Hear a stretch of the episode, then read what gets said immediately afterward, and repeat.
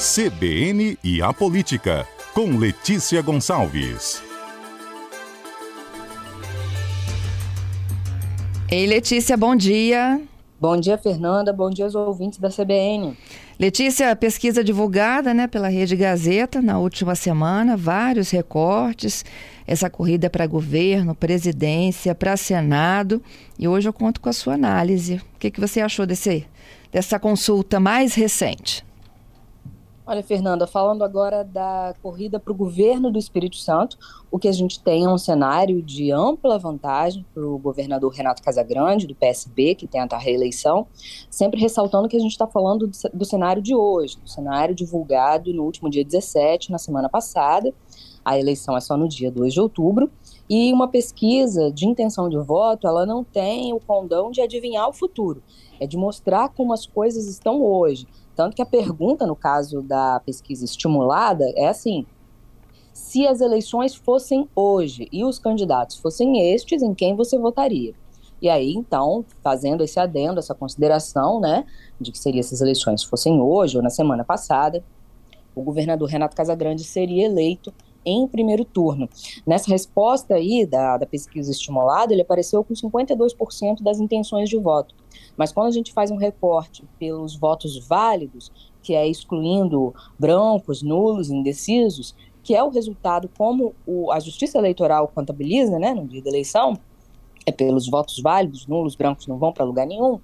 E aí, é, o Casagrande hoje tem 68% dos votos válidos, ou seja, ele ganharia em primeiro turno ainda com uma boa vantagem. A gente tem aí 40 dias para a eleição e os adversários dele vão tentar, no mínimo, levar a corrida, né, a disputa para o segundo turno. Só relembrando aqui, o Carlos Manato, do PL, tem 10% das intenções estimuladas de voto, o ex-prefeito da Serra, o Difax Barcelos, tem 7%, o ex-prefeito de Linhares, Berino Janon, tem 5%, e os demais, a gente tem o capitão Vinícius Souza, do PSTU, ele foi mencionado por 2% dos entrevistados, e o ex-secretário da Fazenda de Vitória, Eridelmo Teixeira, e o Cláudio Paiva, que são também candidatos ao governo do Espírito Santo, apareceram com 1% cada um. E aí, Fernanda, como eu dizia, né, essa vantagem do, do Casagrande não se dá apenas aí nesse quesito de intenções de voto. Ele também tem uma baixa rejeição, 24% responderam que não votam, não votariam nele em hipótese alguma. Não é um percentual tão alto. Só para exemplificar, o presidente Jair Bolsonaro, no mais recente Datafolha, apareceu com 51% de rejeição. 51% disseram que não votariam nele de forma alguma. Já o Casagrande foi rejeitado por 24% ou seja, ele não tem um percentual de rejeição que inviabilize a reeleição dele. E ele também tem uma gestão, né, o IPEC também perguntou, né, como que você avalia o governo Renato Casagrande? 49% dos entrevistados responderam que avaliam o governo como bom ou ótimo. Isso também é positivo para o Casagrande. Ou seja, ele é o, o candidato que tem maior visibilidade, porque ele é candidato à reeleição, isso naturalmente faz ele ser mais conhecido, né? Porque o noticiário nos últimos anos deu muito mais visibilidade para ele, obviamente, porque tinha que falar das ações do governo, do que para os demais candidatos, que estão todos na planície, né? Como a gente diz, sem mandato. O Carlos Manato, ex-deputado federal, ele disputou a eleição de 2018, também para o governo do estado, não ganhou e ficou sem cargo público, teve uma participação de alguns meses em 2019 no governo federal, mas um cargo também com menos visibilidade. O Audifax Barcelos também já não está mais na prefeitura da Serra. Em 2020, né, ele tentou fazer o sucessor lá, não conseguiu eleger. O Guerino Zanon estava até na prefeitura de Linhares até pouco tempo, ele saiu do cargo em abril, mas aí ele tem, ele é mais conhecido mesmo lá na região norte, em Linhares, tem todo um caminho para percorrer aí para conquistar votos na Grande Vitória. Por enquanto, né, não conseguiu, já que a pesquisa mostra que ele tem 5%. Empatado em segundo lugar, lembrando que a margem de erro da pesquisa é de 4 pontos percentuais. Então aí Aldifax com 7, Guerino com 5, estão tecnicamente empatados. E o Aldifos é o contrário, né? ele é mais conhecido, ao contrário do Guerino, ele é mais conhecido na Grande Vitória, porque foi prefeito da Serra e tem que galgar espaços no interior. Já o Casagrande tem uma popularidade mais espraiada aí por ser governador. É a segunda vez que ele é governador agora. Se ele for reeleito, ele vai para o terceiro mandato, obviamente não consecutivo, atingindo a marca do ex-governador Paulo Artung, que também foi governador do Espírito Santo por três mandatos. A gente poderia dizer assim, ah, a Casa Grande está com a faca e o queijo na mão, né? Tá super na frente, tem baixa rejeição, é bem avaliado. Só que a campanha está aí, né, para isso, para tentar mudar.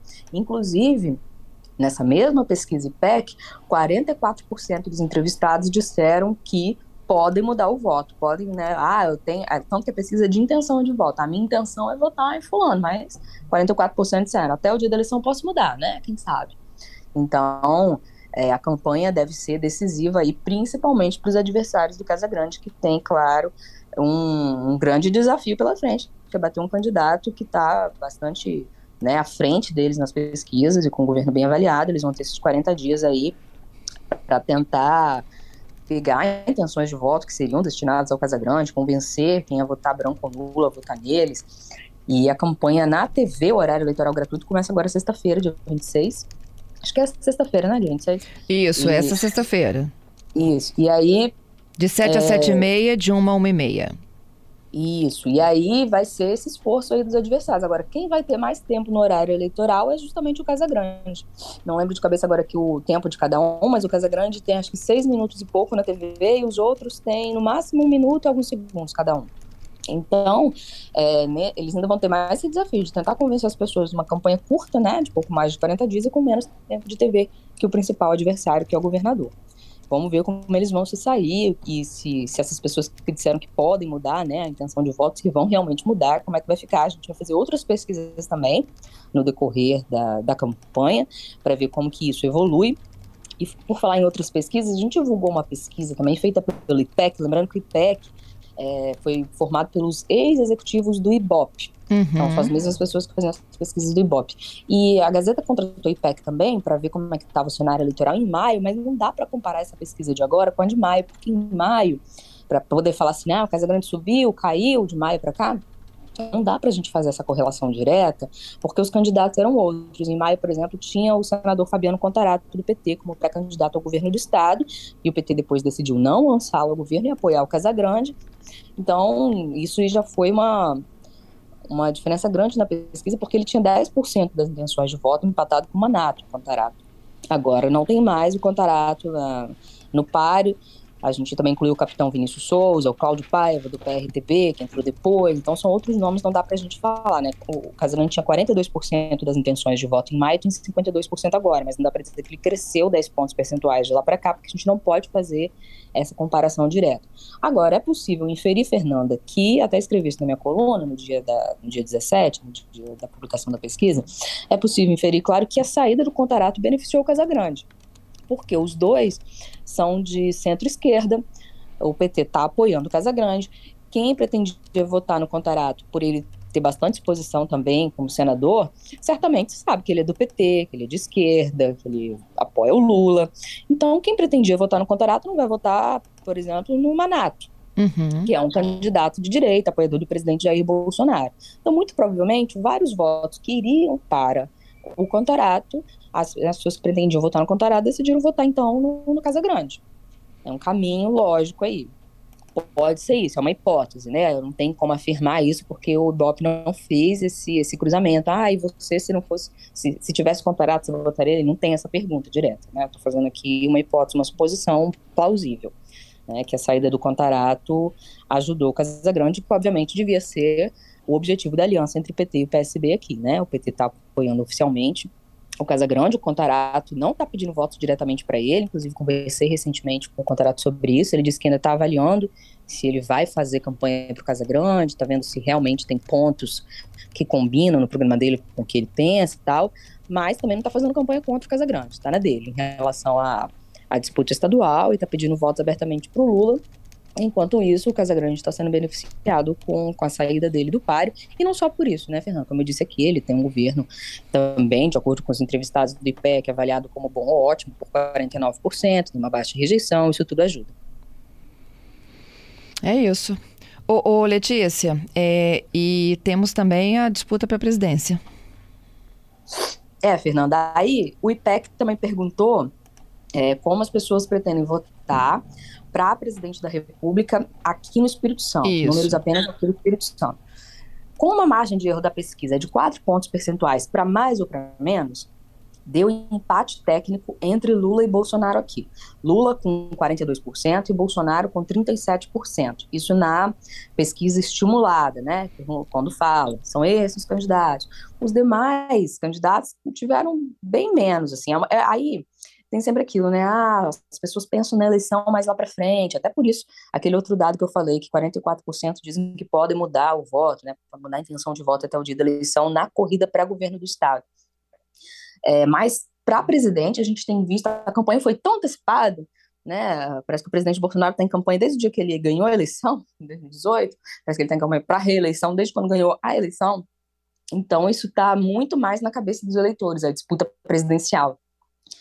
É, muita gente não sabe em quem votar para senador, por exemplo, se você perguntar espontaneamente, sem dizer quem são os candidatos, mas para presidente, isso está muito mais na cabeça da pessoa. A pessoa já sabe falar de pronto, ah, eu vou votar no Lula, vou votar no Bolsonaro. Então, isso está mais consolidado, porém em empate aqui no Espírito Santo, entre Lula e Bolsonaro, como eu falei, 42 a 37, com o petista na frente. O Ciro Gomes, do PDT, está com 6%, a Simone Tebet, a Vera Lúcia, que é a candidata do PSTU, tá com, estão com 1%. Na época que a pesquisa foi feita, ainda tinha o nome do Pablo Marçal do PROS, e também apareceu com 1%, mas o Pablo Marçal não é mais candidato. O PROS retirou a candidatura dele e tá, tá apoiando o Lula. Mas então, assim, como já está bem consolidado, a gente pode ver o negócio mesmo tá entre Lula e Bolsonaro, os dois empatados aqui na estimulada e também na espontânea, aquela pesquisa que eu falei quando pergunta assim, né, sem, sem falar o nome. Aí, na espontânea, eles estão empatados até bem mais próximos um do outro. O Lula tem 36% das intenções de voto espontâneas e o Bolsonaro 35%. Bem coladinhos ali. E eu até fiz uma análise, Fernanda, na coluna, mostrando que, olhando por essa questão aí espontânea, aumentou, assim, a, a, o Bolsonaro, ele cresceu de maio para agora nessa intenção espontânea. Ele tinha uma, uma distância para o Lula um pouco menor. Deixa eu até achar aqui os números que eu peguei. Ele tinha. Ele e o Lula estavam próximos, mas não tanto. E aí. Essa distância é, diminuiu. Oi? E essa distância vem diminuindo. Isso, e a distância diminuiu de maio para cá. Eu falei que não dá, não dá para comparar também exatamente a pesquisa de maio com a de agora é, estritamente, porque também os candidatos à presidência da República, os pré-candidatos em maio eram diferentes uhum. de agora, só que na espontânea, que é sem falar os nomes, já dá para a gente fazer uma comparação mais direta, porque basicamente as pessoas falam Lula e Bolsonaro, falaram Lula e Bolsonaro em maio, falaram Lula e Bolsonaro agora né? Na cabeça das pessoas são só esses dois nomes mesmo, quando você uhum. não fala os nomes dos candidatos. Então eu fui observar isso, né? Pensei, ah, na espontânea dá pra gente olhar. E houve aí sim um encurtamento da distância entre o Bolsonaro e o Lula aqui no Espírito Santo de maio para cá. O que mostra que o, o Bolsonaro ele tá numa, numa ascensão aí. Ó, em maio, o, o Lula era quando perguntava, né, quem você vai votar, pessoal, 38% dos entrevistados falou Lula e 29% falaram Bolsonaro. Então tava 38 a 29. Lula 38, Bolsonaro 29. Agora tá Lula 36, Bolsonaro 35. Então você vê que ele, ele deu uma subida aí. Tudo bem que a margem de erro da pesquisa é de 4 pontos percentuais, ele cresceu 5 pontos, é pouco acima da margem, mas é uma mostra aí uma ascensão dele aqui no Espírito Santo. E às vezes em pesquisa vale mais você analisar a curva, né, se ela é ascendente ou descendente, se a pessoa está subindo ou caindo, do que exatamente o, o, o, percentual que ela tem. Isso. Aí, Segura um pouquinho aí, Letícia. Só, só o finalzinho dessa sua análise. Vamos para o repórter CBN rapidinho e a gente volta em instantes. Volto para Letícia. Letícia, você viu que tem operação também em curso, né, da Polícia Federal por conta dos disparos das mensagens? É, Fernanda, a gente falava aqui sobre a pesquisa IPEC realizada no Espírito Santo, divulgada na semana passada pela Rede Gazeta, que falava aí, né, que Lula e Bolsonaro estão empatados aqui. E hoje a gente tem mais notícia fora da pesquisa. A pesquisa foi realizada antes disso, né? Mas a gente teve a, entrevista do presidente Jair Bolsonaro ontem no Jornal Nacional e mal a gente está é, acessando aí os conteúdos, né, de repercussão dessa entrevista, teve outra notícia que foi a, a, operação contra os empresários bolsonaristas que num grupo de WhatsApp estavam lá defendendo um golpe de Estado E aí o ministro Alexandre de Moraes do STF botou a Polícia Federal na porta deles para investigar se, além de falar, né, de defender um golpe de Estado, se esses empresários, por acaso, estariam patrocinando realmente um golpe de Estado, já que eles têm poder financeiro para isso, né?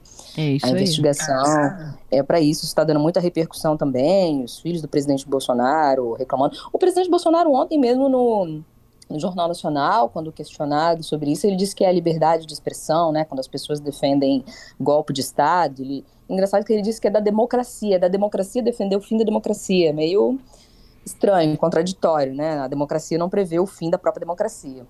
E assim, vamos ver o que que se, se há indícios, né, de se eles só falaram isso num grupo privado lá de WhatsApp ou se realmente existe algum movimento para dar um golpe de Estado, porque os empresários estavam lá inconformados com a possibilidade do presidente Jair Bolsonaro perder as eleições e diziam que preferiam uma ditadura à vitória do ex-presidente Lula. Empresários que têm nome, a gente está falando assim, todos os empresários do Brasil, do mundo, nada disso, né? Eu não lembro agora de cabeça os nomes de todos aqui, mas João Luciano Hang, lá, conhecido como velho da Van. Ah, talvez alguém pode falar ah, que desrespeito, chamou de velho da Van, mas o próprio Luciano Hang já adotou, tá, esse, esse apelido, velho da Van.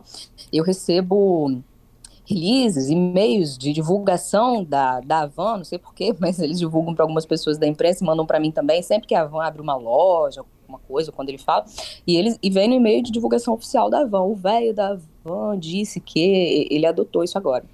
É, tem o então, Luciano ele... da Avan, tem o, então, tem o empresário da Tecnisa, o da Coco Bambu, da W3 Engenharia, da Multiplan, do Grupo Sierra e do Grupo Mormai segundo a Polícia Federal. Foram os alvos desta manhã. É, não que eles estão sendo presos, né? É busca e apreensão e é para investigar mesmo. Acho que tem bloqueio, é, não, que, perdão, bloqueio não, quebra de sigilo bancário, para ver se tem alguma movimentação financeira aí, para ver se eles estão patrocinando realmente um golpe de Estado, faltando 40 dias para as eleições, aí é, é, com a polícia, né, e o STF. Isso, e ontem ele na entrevista a Bonner, né, ele é, assumir um compromisso de respeitar o resultado das urnas. Mais ou menos, né, Fernanda? Você viu lá a frase dele? Que ele fala assim: é, se for uma é eleição transparente. O senhor, o, senhor, é, o senhor vai respeitar o resultado da eleição, mesmo se o senhor perder, o senhor vai respeitar o resultado da eleição, seja qual for o resultado da eleição, que é isso que é a democracia, né? Se você ganha, você perde, tem que aceitar o resultado da eleição. Aí ele disse: vou respeitar sim, não lembro as palavras dele, mas ele disse nesse sentido, vou, representar, vou respeitar sim, desde que tem sempre um se, né? Se as eleições forem limpas e transparentes. As eleições são limpas e transparentes. Então, né, o Bonner até falou, ah, então o senhor está falando que vai respeitar o resultado da eleição, porque as eleições são limpas e transparentes. E o senhor disse que vai respeitar o resultado da eleição se elas forem limpas e transparentes, então, né, até botou lá. O William Bonner falou assim, pode escrever aí, o presidente diz que respeita o resultado das eleições. Mas não é bem assim, porque quando ele diz, quando o Bolsonaro diz vou respeitar os, o resultado das eleições. Se as eleições forem limpas e transparentes, ele quer dizer, se eu considerar que as eleições foram limpas, foram limpas e transparentes. Não é realmente se elas são limpas. O que, o que seriam eleições limpas e transparentes para o presidente da República? A gente tem a ele usando as Forças Armadas, o Ministério da Defesa, para fazer uma série de exigências ao TSE, algumas que já foram cumpridas há muito tempo e eles, por desconhecimento, não sabem, como, por exemplo, fornecimento do código-fonte das urnas eletrônicas.